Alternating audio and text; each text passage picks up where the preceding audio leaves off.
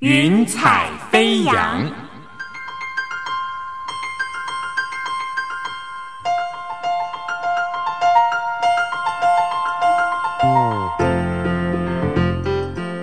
让每一朵云彩的生命牵引着你心灵的飞扬。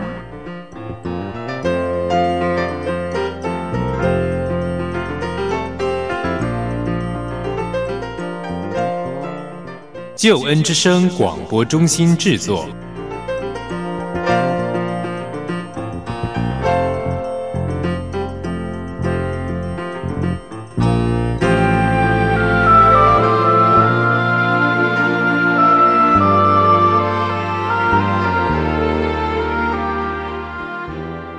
亲爱的朋友，你好，我是英如，在这问候你喜乐平安。非常欢迎你收听台湾救恩之声广播中心为你制作的云彩飞扬，这是一个分享生命故事的园地。在这里呢，我们一起栽种爱和希望。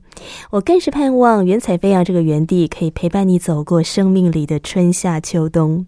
也许此刻我们正在烦恼一些难题，可是透过一个真实的故事，让我们看见生命里有无限的可能，有改变的希望，而且呢，这份希望是我们每一个人都可以来经历的。今天英如为你邀请的这位特别来宾是陈丽珍，她要来跟我们分享她的生命是怎么样改变的。她形容自己改变以前跟改变以后是天壤之别。从前他的人生目标呢，就是要工作赚钱，而且是踩着别人往上爬。现在他却认为最美的事情就是去帮助别人生命成长，生命改变。从前他不相信真爱，又历经婚姻破裂。现在他不只跟丈夫建立了幸福美满的婚姻，而且夫妻俩呢一起投入教会，参与了很多慈善公益。从前他是一个很自傲，只信靠自己，认为自己的决定才是对的人。现在他却能够谦卑地说，我是一个罪人，我需要改变。从以前到现在，陈丽珍是判若两人。到底是什么样奇妙的能力来帮助他生命得改变呢？云彩飞扬，就让我们一起来听听陈丽珍的生命故事，也想想自己的生命哦。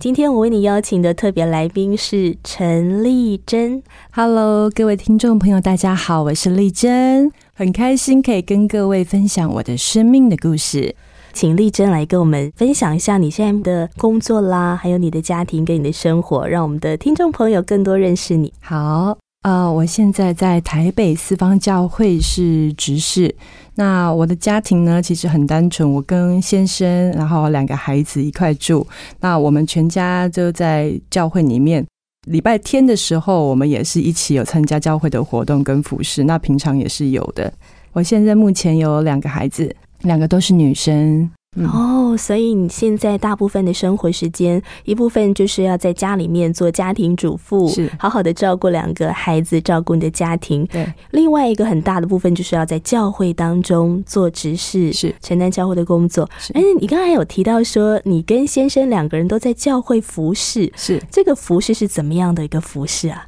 例如说，在教会里面如果有活动，我们就会参加这样子。而且我们很热爱这样子的服侍教会服侍人。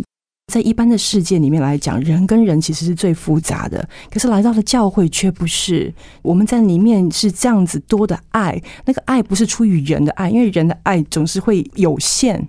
这是属天的爱，就是来自于天父给你的那个爱，使我自己内心能够那么充满，然后去爱别人，那种踏实感是不一样的。可以使你在任何手中的工作，你都是这样子的愿意去付出。所以这个教会的服侍工作对我们来讲，是越服侍越有力量，越有爱的，不但是对别人的一个帮助，对自己也是一个生命的成长跟历练，非常的好。你刚刚一直谈到爱这个部分，而且是说是属天的爱，是哇，我的感觉就是丽珍，你跟你的丈夫，我觉得你们全家就是被爱充满耶。一直以来都是这样被爱充满吗？哦，不不不不，当我真正的认识主了之后，我才发现这个爱的来源一定要向我们的神来支取，而不是用我们自己肉体人家所谓的哦浪漫爱情啊，或者说家人之间的这样子的爱。我们家是第三代的基督徒，但是我们家是不太去聚会的基督徒，然后吃饭的时候要祷告，这是一个仪式，这是一个应该的习惯。不认识这位神，也不知道他在我们家中我们的生命当中做了什么事情。但是我爸其实是一位控制力很强，然后个性比较急躁、呃、然后比较强悍的一个一个父亲，所以他对我们其实是威严式的教育的管理方式。他只要是在我们的中间出现的时候，哇，我们三个小孩就是皮绷很紧，很怕随时做错事说错话然后会被打这样子。然后我爸也很喜欢动手打我们，当然不到暴力那个程度啦。爸爸会动手打你们通常是发生什么样的一个情况时候？笨，动作慢。笨跟动作慢，就是说他的指令出来你们没有马上反应，是不是？是，然后有些事情应该主动要去解决的，但是没有。我回到家看到这个也乱那个乱，然后这个没有做，功课没写完，好，来来来来来，三个小孩都来到我面前，然后拿棍子，就马上家法伺候。对，所以我们是非常害怕我的父亲的。我们也会觉得说啊，这位神其实离我们好远哦，我们也不认识他，祷告真的有意义吗？只是说一定要祷告，就是吃饭之前就是这样子而已。我爸有时候会用那个圣经的话威胁和教训孩子，例如说哦，你不这样做的话，你不乖乖的话，我跟你讲哦，耶稣会处罚你，你这样以后哦，你就没有办法去天堂这一类的这样子。所以我就会很讨厌说，你为什么要跟我讲这一些东西？如果说你好，如果你真的你是一个这么有就是好的人，其实你不用用这些话语来管教我们，我们自然而然就会被你所影响了。所以我非常讨厌有关于这样子宗教威胁的话语。那当时候爸爸妈妈的关系是怎么样的呢？其实我的母亲在我很小的时候，国小二年级就已经离家出走，离开我们了。在她之前呢，我也常常看到我父母亲常常在争吵，然后有时候我父亲也会对我母亲出手，这个是比较少的部分。说我父亲比较暴力一点，但是他其实里面有一颗需要爱的心。那我母亲是比较闷的人，她不愿意把自己的爱向她敞开，比较压抑，是不是？是是，所以他们两个是没有办法得到真的完全心灵的沟通，各有各把自己心门关起来的地方。所以在国小二年级的时候呢，我母亲就离家出走，离开我们，从此以后就没有回来了。妈妈那时候的离开对你们造成什么样的影响呢？弟弟妹妹我是不知道，因为那时候他们比我更小，我妹妹小四岁，弟弟小七岁，影响最重的就是我。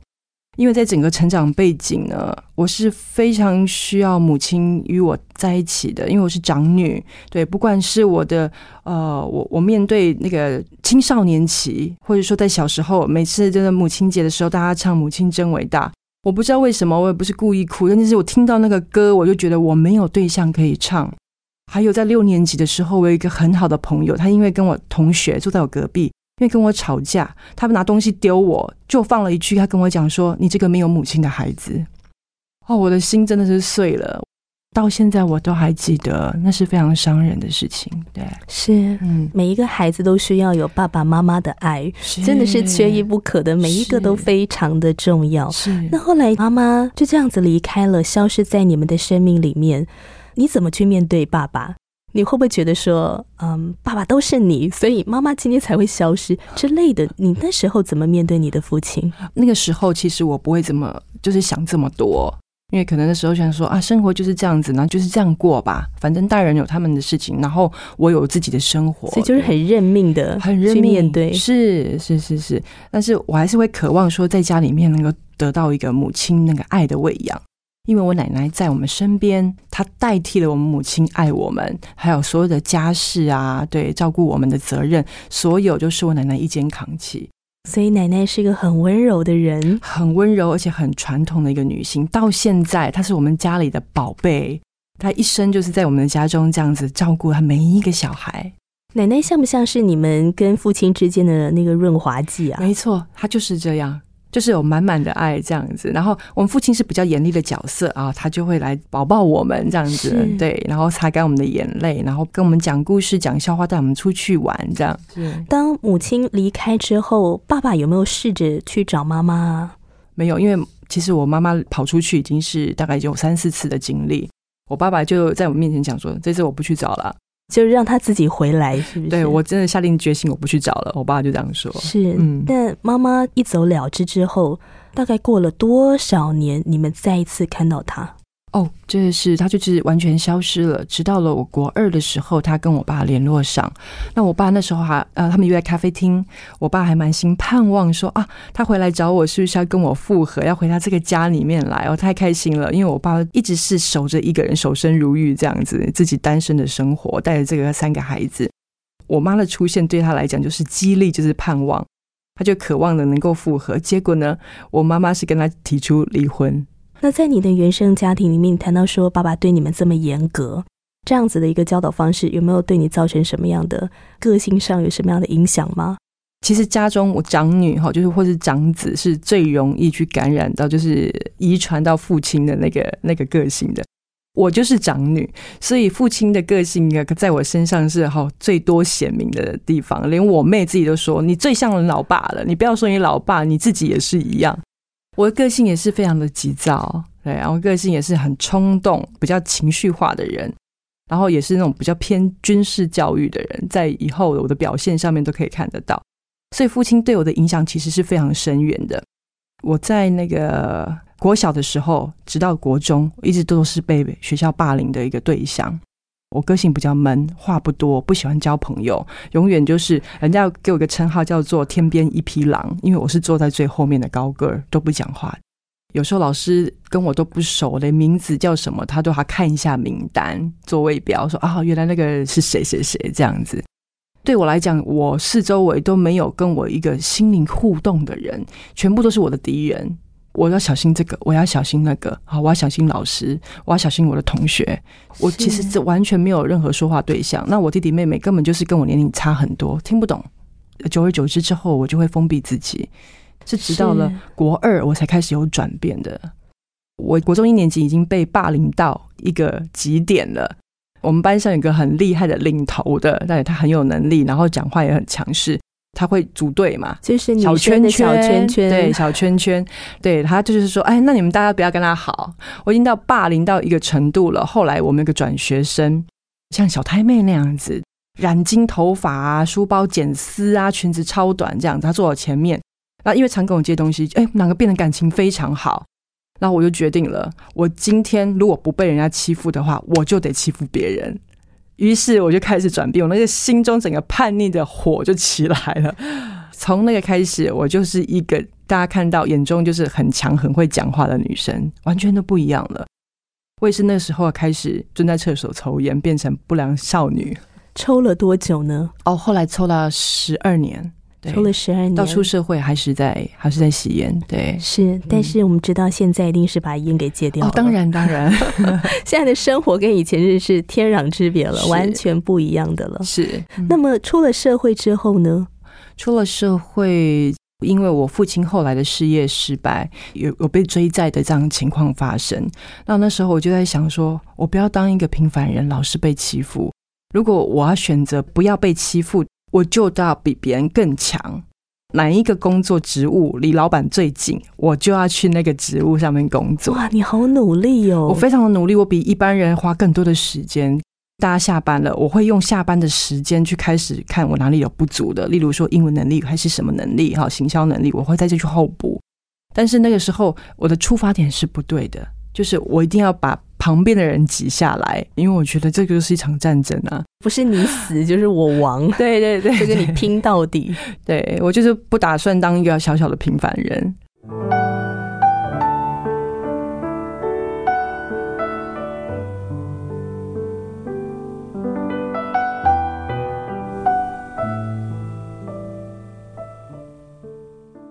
我的毕业之后的第一份工作其实是在我前夫的公司里面工作。因为我在念书的时候有拍一些，就是有兼差接案子，拍一些平面的一个广告。就跟他恋爱了。是，那你大概跟他认识多久之后决定要跟他结婚呢？很快，才一年。我前夫是一个很有能力然后很有势力的一个男人，背景比较不单纯，他对我很好，对我很温柔，然后我就觉得啊，这样一个男人肩膀是很可靠的，我就很倾心的跟他在一起。你们那时候是发生了什么问题，以至于说你后来发现你没有办法持续再投入这段婚姻呢？呃，那时候我们结婚之后呢，他觉得说，哎，这个经纪公司后来我不想做，也不是我的兴趣，我要回到南投。他是在做砂石行业的，那砂石行业是非常的龙蛇混杂的，在那边有很多工人，然后他也必须去应酬，不断的应酬，然后喝酒啊，我不喜欢这样的生活，所以我就跟他讲说，我我在这边很不习惯，我要到台北那边去发展。所以我就到台北去，他说 OK， 在这样的情况之下，他应允我自己来台北这边上班啊，来这边发展。就两个人因为相处的时间少，见面机会少，隔阂就越来越大，见面好像是两个陌生人，我们不知道要谈什么话题，讲到后来连情感都没有了。所以我们到后来就决定，我们就是很和平的协议，我们离婚。你是几岁的时候进入婚姻啊？也是二十四岁的时候。丽珍，您当时候第一段婚姻大概维持多久呢？七到八年左右。大概七到八年、嗯、所以你就决定斩断了、嗯、那你就带着女儿独自的在台北过生活，是会不会很辛苦啊？一个单亲的母亲、嗯、要照顾孩子，然后你要工作，然后你刚刚又说你工作这么拼命。是，所以那个时候我是就是带我们妹妹回到台北我爸爸家住，对，然后刚好我爸爸也好疼她，白天我去上班的时候，他就在家里面跟啊阿祖啊阿公啊这样在一起，我下班回来就会带他们出去吃饭走一走，所以是生活上其实是还好的。幸好还有爸爸在还有爸爸可以来帮助你，不然一个单亲母亲蜡烛太多头烧了，对，真的是没有办法去负荷。那什么时候进入到这一段你现在这么幸福的婚姻？嗯，因为我觉得谈到这个第二次婚姻哦，呃，蛮多的人哦，因着第一次婚姻的失败，嗯，然后生命里面的那个伤痛，会害怕再进入婚姻里面。是，你是怎么样走过来的这个过程？后来怎么跟先生认识啊？哦，我跟我先生一样是在内湖的科技公司，我们是同事。啊，那时候其实我是负责业务，他负责研发，所以两个是工作内容是非常不一样的，也很少碰面，他很少讲话。对，然后我们这种属于业务个性的人就很喜欢跟这个聊跟那个聊这样子，然后交友广泛，对于这种比较常进人这种个性的人就会产生了很大很大的好奇。因为我常常加班，所以我那时候靠的工具是 M S N， 因为他也常加班，所以他就开始跟我用 M S N 去联络这样子，然后讲一讲讲一讲越讲越熟越讲越熟，然后我们就怎么关系越来越好，那时候就有点情愫发生了。直到后来他开口约我出去，有过几次的约会，感情才慢慢培养出来。然后后来就决定说，哎，我们可以交往看看。但是我跟他讲说，其实我有一个女儿，那是你不知道的。好，你能不能接受？他想了三天，他说 OK， 因为他其实是一个非常理性思考的人，跟我这种冲动感情用事完全不一样。之后我们就呃就同居了。因为我我很想逃离我的家庭，我们家其实是很小的，父亲跟奶奶他们就是夜猫子，他们的生活是跟我是不搭嘎的。奶奶是夜猫子啊？对呀、啊，很特别。听到真的是蛮惊讶的。就可能十二点会看一些政论节目的重播，那你知道他非常的吵，所以对于我明天要早起的人，我然后我又是浅眠的人。所以我没有办法去接受这样在外面电视声音这么大声，就是因着生活习惯的不同，你很难去适应跟融入，所以你想要搬离开家、哦、对，我好想要有自己的一个世界这样子。然后我的先生也是，因为他的父母亲都是老师，他也不想要那样的生活，他想说他自己年纪大应该出来独立，不应该一直在住在家里面，所以他从以前就有一直这样的这样的想法。于是我们想说好，我们就开始同居的生活。女儿住在我爸爸家，那时候是幼稚园的时候、哦、幼稚园还没有入学，直到了后来我觉得哎，这个已经是时候上个国小了，应该带她去认识这个叔叔。就他们关系也不错，然后我现在这位先生呢，他对小孩的方式也是非常温柔和耐心的，所以他们一直到现在感情都很好。您跟您的先生大概同居了多久，你们决定再次进入婚姻呢？六年。本来我决定不要再踏进婚姻的，就这样子过，然后后来就发生了一件很特别的事情。那我们等一下来谈这个特别的事情哈。好，那你刚才有谈到说其实你不想再进入婚姻，为什么呢？嗯，那时候对我来讲婚姻不代表什么、欸、就是你可以结婚，你也可以随时离婚，所以这个婚姻其实呃，如果是这么好方便解决的事情的话，那干脆就不要大费周章来结婚啦，那何必就是被这张纸所绑住。所以我那时候不觉得婚姻很重要，而且同居的生活这样也很好啊，为什么非得结婚不可？先生呢，他想法也跟你一样吗？他说其实没差，因为我已经把你当做我自己老婆了，所以其实有没有结婚也没有差。对，那时候的想法是这样的。对，身边的父母家长不会逼婚吗？我、哦、完全不会耶，他们就非常民主的，很开明的，就看你们两个年轻人自己去面对、啊、对对对，他说这是你们两个年轻人的事情，你们自己决定这样。那你刚才有谈到说后来决定进入婚姻是因为发生了一件很特别的事。 是, 是什么事、啊哦、就是呃，因为其实我跟我先生的生活都是很忙，然后晚上睡觉的时间其实就是各睡各的，但是后来啊，有一天我发现我竟然怀孕了，这是我做梦也不可能会相信的事情。我想说怎么可能我怀孕了，然后我就想了很多事情，因为我那时候先生跟我讲说我很讨厌小孩、欸、哦，先生这样子说啊？对，他很讨厌小孩，他说有一个胖胖就好了，就是我的大女儿，一个胖胖就好了，因为胖胖很乖，跟他感觉也就已经懂事了，所以他不需要再花那么多力气去顾一个不懂事的孩子。所以有了之后我就会想说糟了，我怀孕了，我我们生活会完全改变了。我的男朋友能够接受这个孩子吗？可能不行哎、欸。然后我就非常的害怕，发现之后我就闷了一天，我什么话都没有讲。然后我的男朋友去上班之后，我就在客厅里面祷告。我说祷告，祷告，向神祷告，跟那位你不熟悉的神祷告，是跟不熟悉的，因为我已经没有人可以帮我了。我都知道说我今天如果跟我爸讲这件事情，我爸会怎么回答我，我今天如果跟谁讲这件事情，他会怎么回答我，我都知道。我唯一能够寻找到答案的可能就是祷告，向这位神祷告，神你来帮助我，你告诉我吧。那那一天呢，我就把我的问题都放在神的面前，因为我好多问题。第一个，我男朋友的家不知道我离过婚又带一个孩子，完全不知道，因为我每次出现都是跟他们很和乐的吃饭，完全没有任何坦白，找不到时机又怕嘛。第二个就是呃，那时候我父亲跟我讲说家里有需要一笔钱要缴缴什么贷款之类的，哇，财务问题来了。第三个，我男朋友能不能接受这个孩子是一个问题。第四个，我们不打算结婚啊，我觉得这样很好啊。这种种的问题让我觉得很无助。然后那个时候呢，还有两个问题是我第一次跟前夫结婚的时候，那时候是未婚怀孕，现在又发生了一次。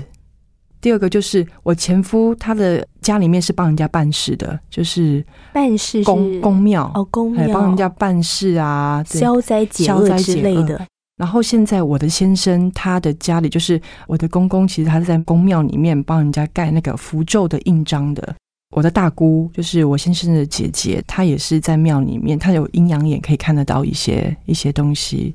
我想说哇，怎么这两点一样的发生，我可以想象说一个悖逆任性的人，他的这些生命中的问题，如果说他没有办法去学会的话，他在他生命中会一直出现在同样的问题，直到他学会。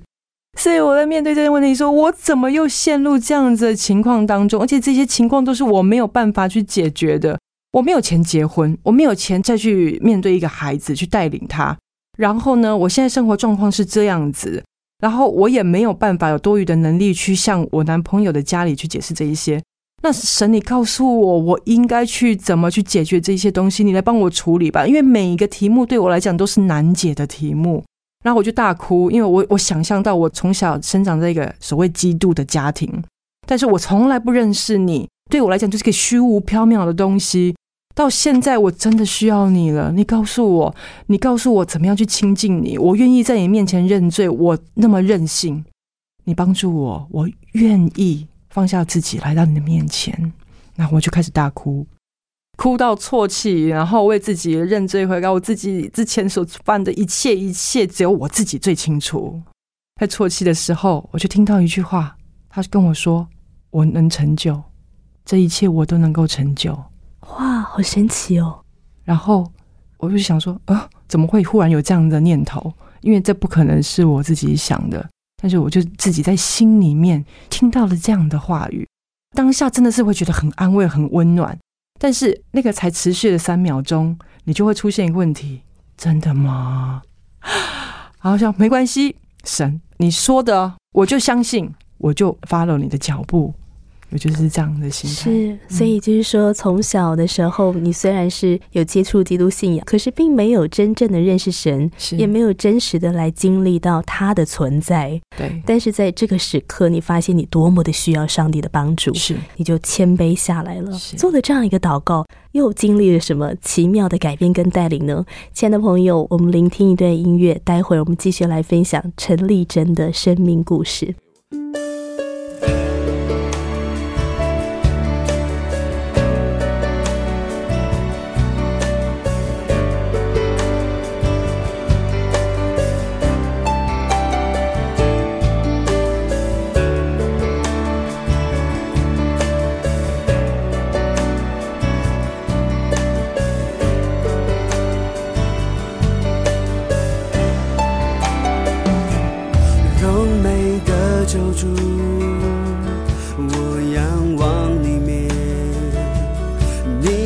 借晨光充满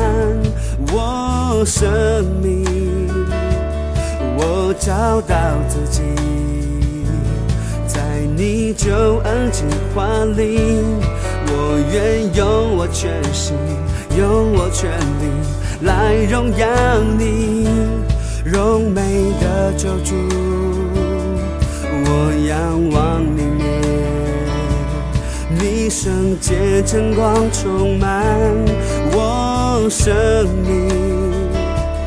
我找到自己，在你救恩计划里，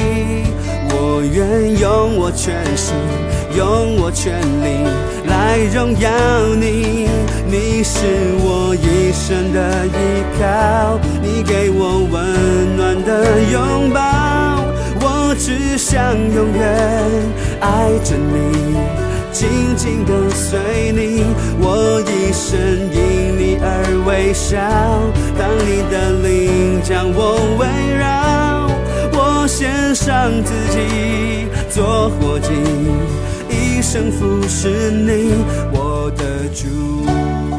您现在所收听的节目是救恩之声广播中心为你制作的云彩飞扬，我是英如，我们要继续来分享陈丽珍的生命故事。丽珍，我们在上一段呢听到你分享到说自己到底要不要进入第二段的这个婚姻，其实心里面有很多的担忧，那时候面临了很多问题、嗯、但就在这个时候呢，你就想起了你从小你所认识的这位上帝。是。那么祷告之后呢，你说上帝给你一个意念说他会成就。是。上帝怎么样成就的，怎么帮助你的？你已经有祷告了啊，我心里面有平安，我就想说啊，找个机会，第一个一定要是要跟我的男朋友来坦白，然后我就跟他讲说嗯，我告诉你我怀孕了耶。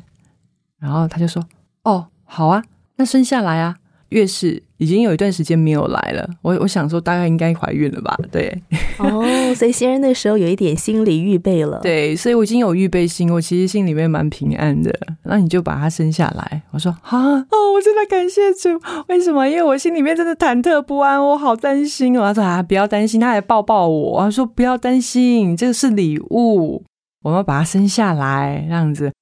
那家中的财务问题呢，之前你有谈到说爸爸那个时候急需要一笔钱，嗯，那后来怎么解决的？哦，加上我们那时候结婚其实是没有经费的，那必须要结婚啊，然后结婚的经费还有爸爸的需要，那时候大概是三十万，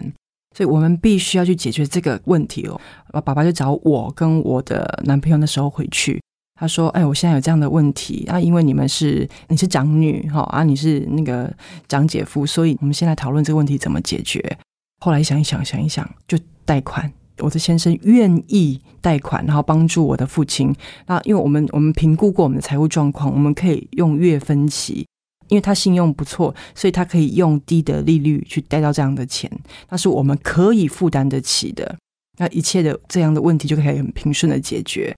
那那时候我也心里面产生非常大的感谢，为什么？我先生是说这句话是铁公鸡，他可以为了超商两个特价的凉面省五块，跑好几家超商去找，因为这家超商可能只剩下一盒凉面，省不了五块，所以他跑到大老远就跑到别家超商，然后去看看，哎，有两盒凉面，好，我就买这两盒省五块。他是这样个性的人，可是他居然愿意为了这样子，就是我的父亲的这样子的问题，还有问我们结婚的事情去做这个贷款。对他来讲这是不可能的事情，但是竟然发生在我眼前了，就觉得哇，上帝在做奇妙的动工，是上帝好像一点一滴的在改变，对，在转化，在扭转这整个过程。对，那后来呢，你怎么样去面对你的南方那边的家人啊？哦，南方那边也是原本本着非常忐忑不安的心，然后去跟先跟公公讲，他就说 OK 啊，我可以接受啊。他有问一些问题，说你跟你之前的家庭还有联络吗什么的，对，然后说、呃、是没有联络啦，对，然后但是呃，现在就是就是很单纯，我过我的生活，他们过他们的生活这样子。然后后来也很平和的接受。后来在聚餐当中，我第一次带胖胖，其实我的我的内心是更紧张的，因为我是中间人，对，然后胖胖是我的孩子，我又怕两边都会伤到，或者说伤到小孩，但是没有，他们很热情的去款待我的大女儿，很热情的去接受她，然后跟她聊天聊功课，公公啊，我的大姑都对她很好哦，所以我真的是满心的感谢，这个问题居然不是我们想的这么的长远，是这么高的，越不过的，对。然后我们就邀请教会的弟兄姐妹去办理了一个结婚，对，结婚的仪式，在饭店里面，也是一个传福音的机会。因为我们的目的就是大量的去邀请呃，我先生这边认识的朋友跟同事，还有我公公这边的一些亲友，让他们也能够去看到说啊，我们那个在教会里面平常是怎么样唱诗歌的、啊、是怎么样相处的。我们希望能够是办一个爱的一个聚集。小的时候你虽然说自己是第三代基督徒、嗯、但是我想你当时压根儿不会想去传福音的哦，不可能是, 是什么时候开始觉得传福音这么的重要？因为在这个祷告后来发生的事情，第一个我经历了神的应许，第二个我亲眼看见神是在这里面动工，然后慢慢的去去在我们中间，然后改变这些事情。但是我相信，如果今天我如果没有经由这个祷告，用人的力量去处理这些事情，这些事情我可会遇到很多的难处跟问题。但是这些事情居然都是这样子很顺利的迎刃而解，我真的是很感谢神。所以我愿更多不信主的人，还有在主内但是不是很了解这位神的，多去了解我们这位神。丈夫是不是你的第一个传福音的对象啊？没错是是。那可不可以分享一下先生的信主过程好不好？好，在结婚之前呢，我还是有去偶尔到教会聚会，然后我会拉先生说，哎，你陪我去聚会啊。他出于人情就说好，那我陪你去。然后每次聚会完我都会问你，哎哎哎，今天有没有感觉？没有哎、欸，真的没有任何感动。有一次我问他说，那你有没有决定要信主啊？他跟我讲说，你不要给我任何压力好不好，这个信仰是很自然的事情。我跟你讲啊，如果说全世界的人都已经信基督教了，我一定是全世界最后那个人信主的啦。然后我想说好，没关系，那我就祷告我的，那有一天可能在你身上就会成就奇妙的事情。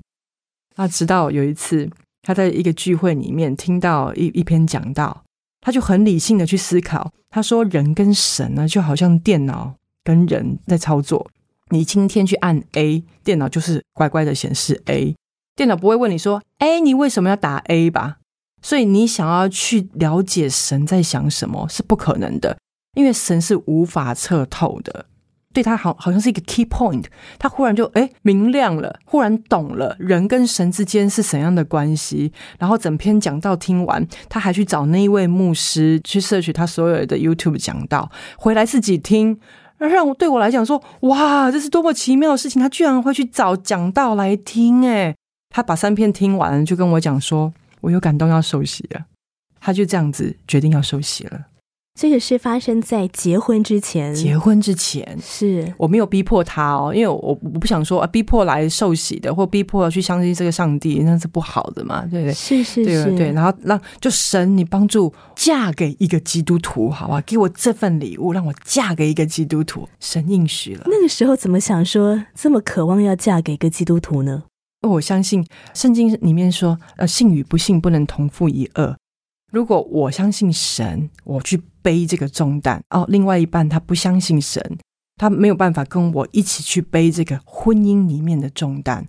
如果我们面对的神是我们有共识，有一个同一个方向，诶，这个路是非常的亲哈，它是亲神的。如果今天我信主，你不信主，我们去哦，你有你的方向，我有我的看法，那个路绝对走起来是很很辛苦的。所以我那时候在那一个痛哭的那个悔改的祷告里面，就想说我不要再面对这样的那种挣扎，信跟不信走在婚姻里面好辛苦哦，主啊，你就给我一份礼物，就是我希望能够嫁给一个基督徒，我们一起来走这个婚姻的道路，不是非常好的事情吗？嗯、结果神真的就成就了。是是，后来丈夫听到了那一篇信息之后，带给他非常大的影响，所以他后来也决定信主受洗，你真的就嫁给了一个基督徒。是，而且更美的就是说，你们不只是信主受洗了，你们也愿意来建立基督化的家庭。是，所谓基督化的家庭是怎么样的家庭？跟一般的家庭有什么不同呢？是不是请丽珍也跟我们分享？就是我们的生活现在是就是建立在基督的话语里面，呃，圣经里面其实说神就是道嘛，神的话语就是道，就是我们的真理，是我们的生命。当我们在面对这世界上的一切的问题的时候，有时候我们其实我们的思考是有限的，我们知道的这些知识啊，哦，这些能力智慧都是有限的，那我们如何能够一家人手握在一起，照神的话语这些教导去面对这些问题呢？所以我们需要神的话语成为我们家中的磐石。神的话语就是读圣经，所以我们会花很多的时间在话语里面，在神的话语里面，夫妻一起读圣经，带着我们的孩子一起来读一段神的话语。好，我们一起用这个话语来祷告好不好？这是一个非常美好的沟通，因为小孩知道在里面他可以得到喂养，就是他心里面知道，就是说这个真理，神是用这样的真理教导我们的，学到这样的真理去面对我现在面临的困难，慢慢的就会在他生命里面哦，慢慢的滋长滋长滋长，因为会去影响到他的生命嘛。那我们夫妻会彼此的分享，诶，我今天有好大的感动哦，我把这个经文分享给你。好，我今天祷告的时候，我有得到怎样的感动，我把这样的祷告告诉你。然后面对困难的时候，或是有一点彼此有点小小的纷争争吵，我们说我们来到神面前一同来祷告，我们就牵着手祷告，很多事情就是这样子迎刃而解了，那才是真正夫妻同心。所以所谓基督化的家庭，就是以圣经的原则来经营你们的婚姻生活。是，我想哦，丽珍，你进入了这个第二段的婚姻跟第一段的婚姻，我觉得是天壤之别的、哦、是, 是完全不同的，因为经营的方式有差，是这个系统不一样了、嗯、所以它呈现出来的结果也不同。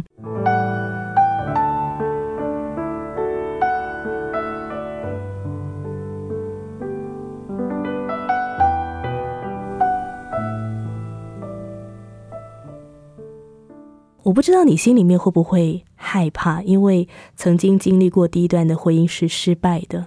会不会曾经有过恐惧啊，担心自己会不会又面临同样的状况等等的。因为其实我的个性其实是承袭了我父亲那样子负面的个性，我很任性，我想干什么就干什么，情绪化、啊、控制欲非常强。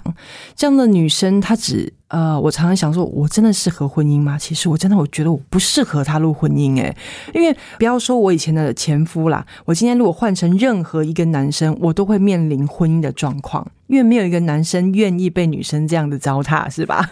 就是想干什么就放任他干什么，然后很任性，然后又瑕疵很重，这样子控制欲很重。但是我的先生不一样，他是一个所有都要计划完整，然后思考又思考，而且他执行的时候动作会非常缓慢的。在世人眼光，你会觉得你们个性完全不合嘛，我们个性就是不适合在一起。在神眼中，你看神创造一切其实都是美善的，你们两个成为一体哦，是互相帮补。我跟你要结合在一起，共同用利用自己的优点去解决这世界上的所有的一切，这是正向的成长，就不再是以前就是负向的成长。对，是访谈的过程里面你常提到自己的个性，然后比较强势一点、嗯、然后速度很快、嗯、我想你决定事情应该也是蛮快的、嗯、比较果断的那种的。是。那么在圣经当中呢，他教导一个做妻子的要顺服自己的丈夫，就如同教会顺服耶稣基督。谈到顺服这件事情，我觉得是很多的女性不是很理解。是，那你怎么看待圣经讲的这个顺服丈夫呢？特别是你的丈夫是一个慢郎中，而你又这么的快速，你要怎么顺服他？刚开始我们的角色是这样子的，我是头我来想，你来执行啊，你只要乖乖听我就好，因为我思考非常快。但是我们后来发现，哎，不行哦，这个圣经的神的教导是这样，是有道理的。女人就是要有顺性，因为我们天生就是有这种温柔的一个个性，我们必须要成为先生的助手。所以我那时候就在检视自己的个性啊，我应该要成为一个顺服的女人来帮助我的丈夫，不然他就是一直不断的在被我打压就对了。久而久之，久而久之，他会真的是越来越退缩，越来越退缩。所以我是发现我的强势完全是不对的，我应该帮补我的老公。例如说他现在变成说，我希望他能够多多的上台，然后我在后面帮他做幕后的工作。蛮奇妙的是，他其实是研发的研发人员研发人员他就是面对着电脑，不太跟人沟通，然后也静静的。我是业务，就喜欢跟人家沟通啊，喜欢有那种镁光灯。但是那时候祷告的时候，神给我的感动是，我要在幕后做一些幕后的事情，但是我老公要上台，上台对大家报告，上台对大家发表。我都觉得神的用意是什么，太奇妙了。我的才干不在那里啊，我的才干应该站在舞台上面啊，讲台上面啊。我先生才干不在那边啊，他不是一个习惯上台的人。但是神说 No， 我要你们知道在婚姻中的角色到底是怎么样的。太太，你要去练习，练习你是成为一个帮手，帮你的先生设想，弥补他的不足，而不是拖着你的先生往前冲。因为以前我总会看到我先生做事会说，啊，你怎么那么笨，哎呦，你动作怎么那么慢。久而久之，我真的觉得他会被我念话，会越来越笨，越来越，因为他已经不思考了。后来就是我得到了这样子的一个一个教导，想说不行，我我要退后嘛。所以有时候我发觉开会的时候我不开口，哎，然后我先生发表，我就在旁边想说，哇，他怎么会这么有智慧？这个是我没有办法讲出来的，可是他能够分析的这么的完整，而且是依从圣经里面的原则来做分析。我看他的眼光就会越来越会有那种钦佩。可他现在上台连稿都不用准备，他上台就变得非常有自信。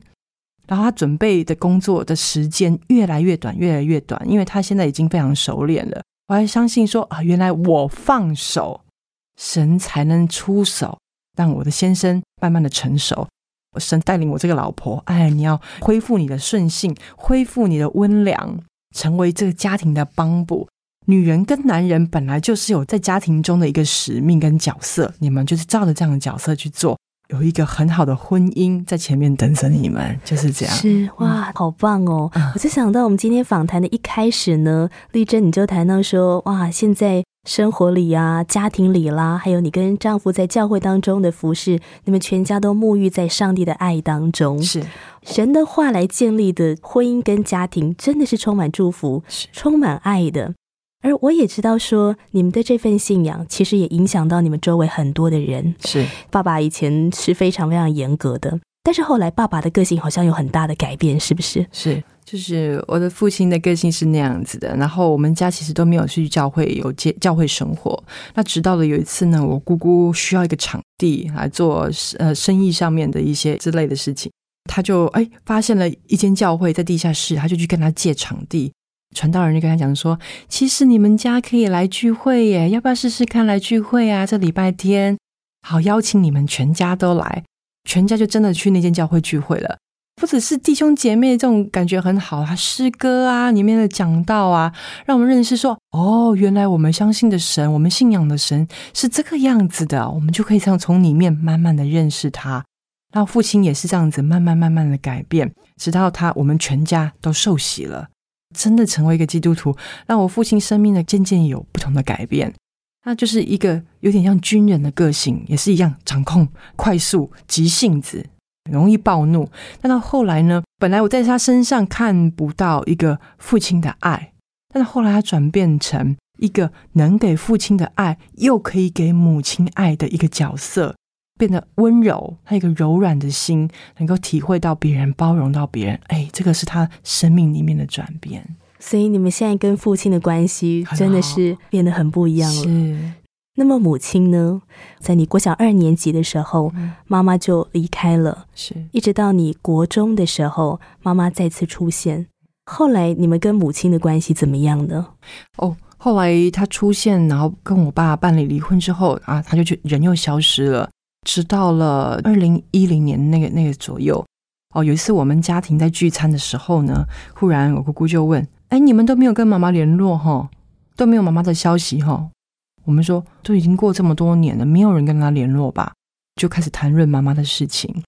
我妹妹是比较行动派的，她就直接到台南哦，因为我妈妈的娘家是糕饼铺，哦，她就去那边就找妈妈。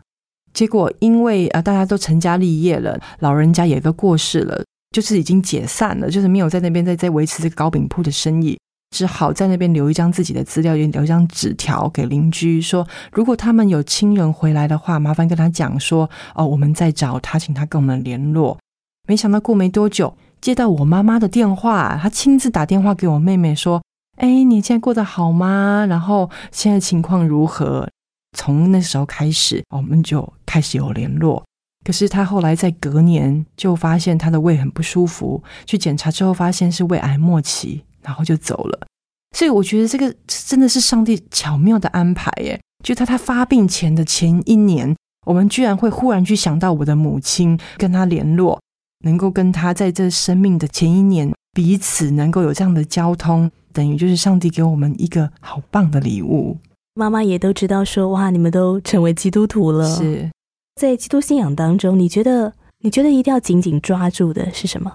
呃，我觉得紧紧要抓住的是在神的同在里面，话语是非常重要的。所以我现在就是会要求自己每天读经，每天祷告。但是神的同在是什么呢？不是说哦，我读经完祷告完我就过自己的生活，不是的，是持续让自己的心跟基督的心能够连在一起。例如说我帮我的宝宝洗澡，我会说，神啊，谢谢你，这是你赐给我的产业，赐给我的礼物，求你与他同在。就是随时随地当你这个心跟这个基督的心相连的时候，你会发现这世界上你怎么看是美好的。我们真的把所有的事情，我们甚至我们国家，甚至我们的家庭，我们的社会交托在这个基督里面的时候，你会去发现到基督的同在是会改变，不是用你以前眼睛所去看到的这些事情，你会用基督的心为心去看这些人事物，不只是看，你会在里面找到答案。是，我知道你现在每一天都读神的话，是，然后你有一本自己很喜欢的书，是不是？对对，它是一本叫做《五年读完一本圣经》，姑姑就送我这一本书，我打开看，就是空白的笔记本嘛。好吧，既然我姑姑都已经送我一本了，那我就回去用用看。我看我研究了一下，哦，它旁边其实有一些你今天要读经的一个进度，例如说十章的一节到十节，哦，短短的而已。 OK， 好，你要去想这一段经文里面给你的金句是什么。再来呢，它有三行空格，就是第一个你要去写你的思考与感受，第二个写今天重要的事情，第三个是写圣灵的指教是什么。我发觉一路一路走来，每天去咀嚼这个神的话语，哎，就好像喝一杯高档咖啡一样，是那样子的香醇。我们之间哪怕是得到一句话语，哇，那对我们来讲就是多大的力量。所以我就已经上瘾了，每天都要跟神有一个约会，就觉得有一个好棒，就是好好吃一片接一片那种感觉，就是一直在想要吃进神的话语，得到他的喂养。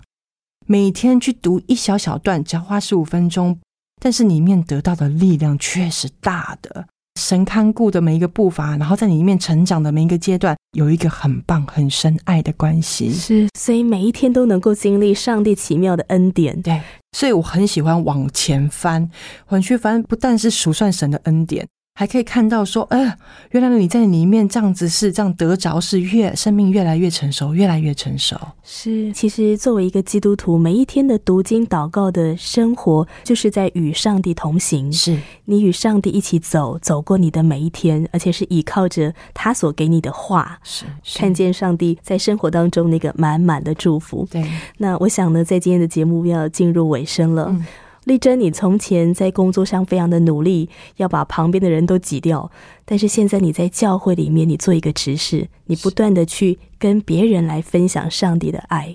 是不是也可以就着你自己的经历对听众朋友说鼓励的话呢？哦，过去经历的这一些啊，其实在我里面我看其实也是好的，因为我能够经历这一些，然后走到主的里面，所以我真的是很感谢主，在这些经历里面，哦，我可以去品尝上帝的恩典是什么。呃，有一个经文是，人心筹算自己的道路，唯有耶和华指引他的脚步。人一切所行的，在自己眼中我们都看为对。好，我觉得这样对我是好的。好，我对未来的规划，我决定念了科系啊，我决定我婚姻，我几岁结婚，我该不该结婚等等。我都我都觉得这世界上其实有很多的道理都会教导人说，啊，你这样是对的啊。但是你要回头，当我回头看圣经里面教导，圣经你觉得是一个古老的书籍，但是它却是完全可以用在现在这个时代，每一句话都是这样的精准。不管我在过去我是一个这么样会喜欢就是照着自己心意来行事，然后自己来筹算自己生命道路的，直到如今我还知道，原来我的道路都掌握在神的手里面。我有跟弟兄姐妹分享过，上台分享就是在传道书那边，他说一切都是空虚的。我会回想我过去的一切都是如此空虚吗？哎，是真的哎。我每天每天哦，赶时间赶行程，很多的约会，有很多的谈话，就像那个仓鼠一样拼命的往前跑，拼命往前跑，可是再怎么跑，我没有办法往前哦，就像在跑那个轮子一样，我还是在原地踏步。人生的意义到底是什么？我为什么很努力？钱赚了又花了，我到底在这上面上得到什么生命的价值？直到了如今，我才发现说，我的生命价值我找到了，就是在基督里面。基督怎么教导我呢？我要怎样的付出，我要怎样的学习，我要怎样的给予，能够在我的生命，在我的家庭，在我的服事当中，能够得到这种真正来自于属天的爱。这是丰盛的，这是不会失去的，这不会让你觉得说，哦，我给了自己就没有了，是给了自己反而得到更多的。这只有在基督里面才能够找到这样子的一个丰盛。是，我就想到我曾经听过一个牧师说，他说耶稣基督的救恩是全备的救恩。是，这个全备就是说一个人的个性，他的生命，他的婚姻，他的家庭，他的交友，他的经济状况。是，我觉得透过丽珍你的故事，就让我看见了神的救恩真的是如此全备。今天非常感谢你在云彩飞扬当中的分享，谢谢，谢谢你，谢谢。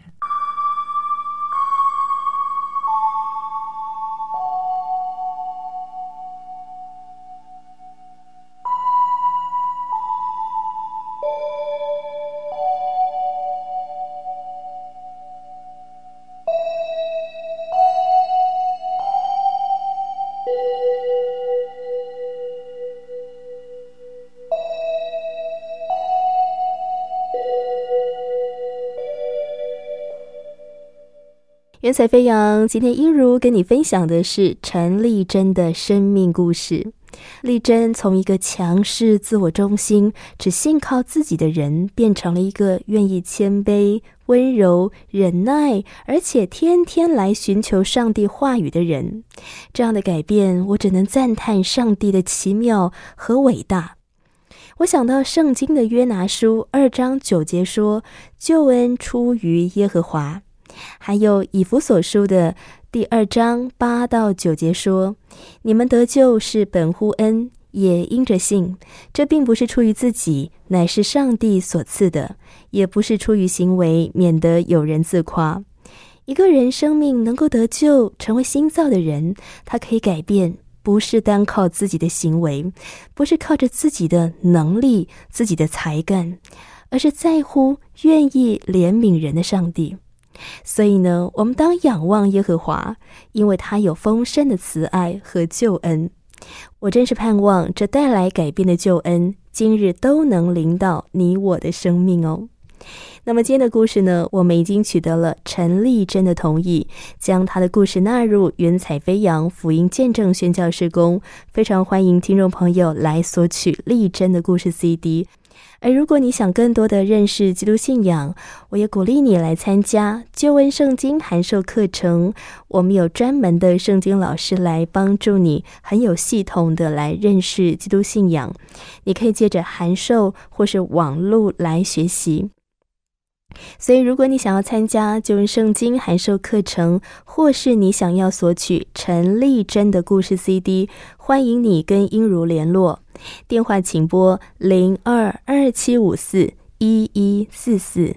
零二二七五四一一四四，或传真到零二二七五五七八二二 零二二七五五七八二二，来信请寄台北邮政四十四至八十号信箱，台北邮政四十四至八十号信箱，请注明云彩飞扬节目收，或写给我英如收就可以了。方便上网的朋友，也欢迎你来使用救恩之声的网站，你可以线上点选收听，也可以下载云彩飞扬还有其他的好节目哦。最后感谢约书亚和我心旋律音乐事工所提供的诗歌，英如祝福亲爱的朋友喜乐平安。云彩飞扬，我们就下回空中再见，拜拜。我是空谷的回音，四处寻找我的心，万片溪水和山林，我心依然无处寻。哦，曾经多彷徨，四周已无安息土，笑声留不住欢乐，眼泪带不走痛苦。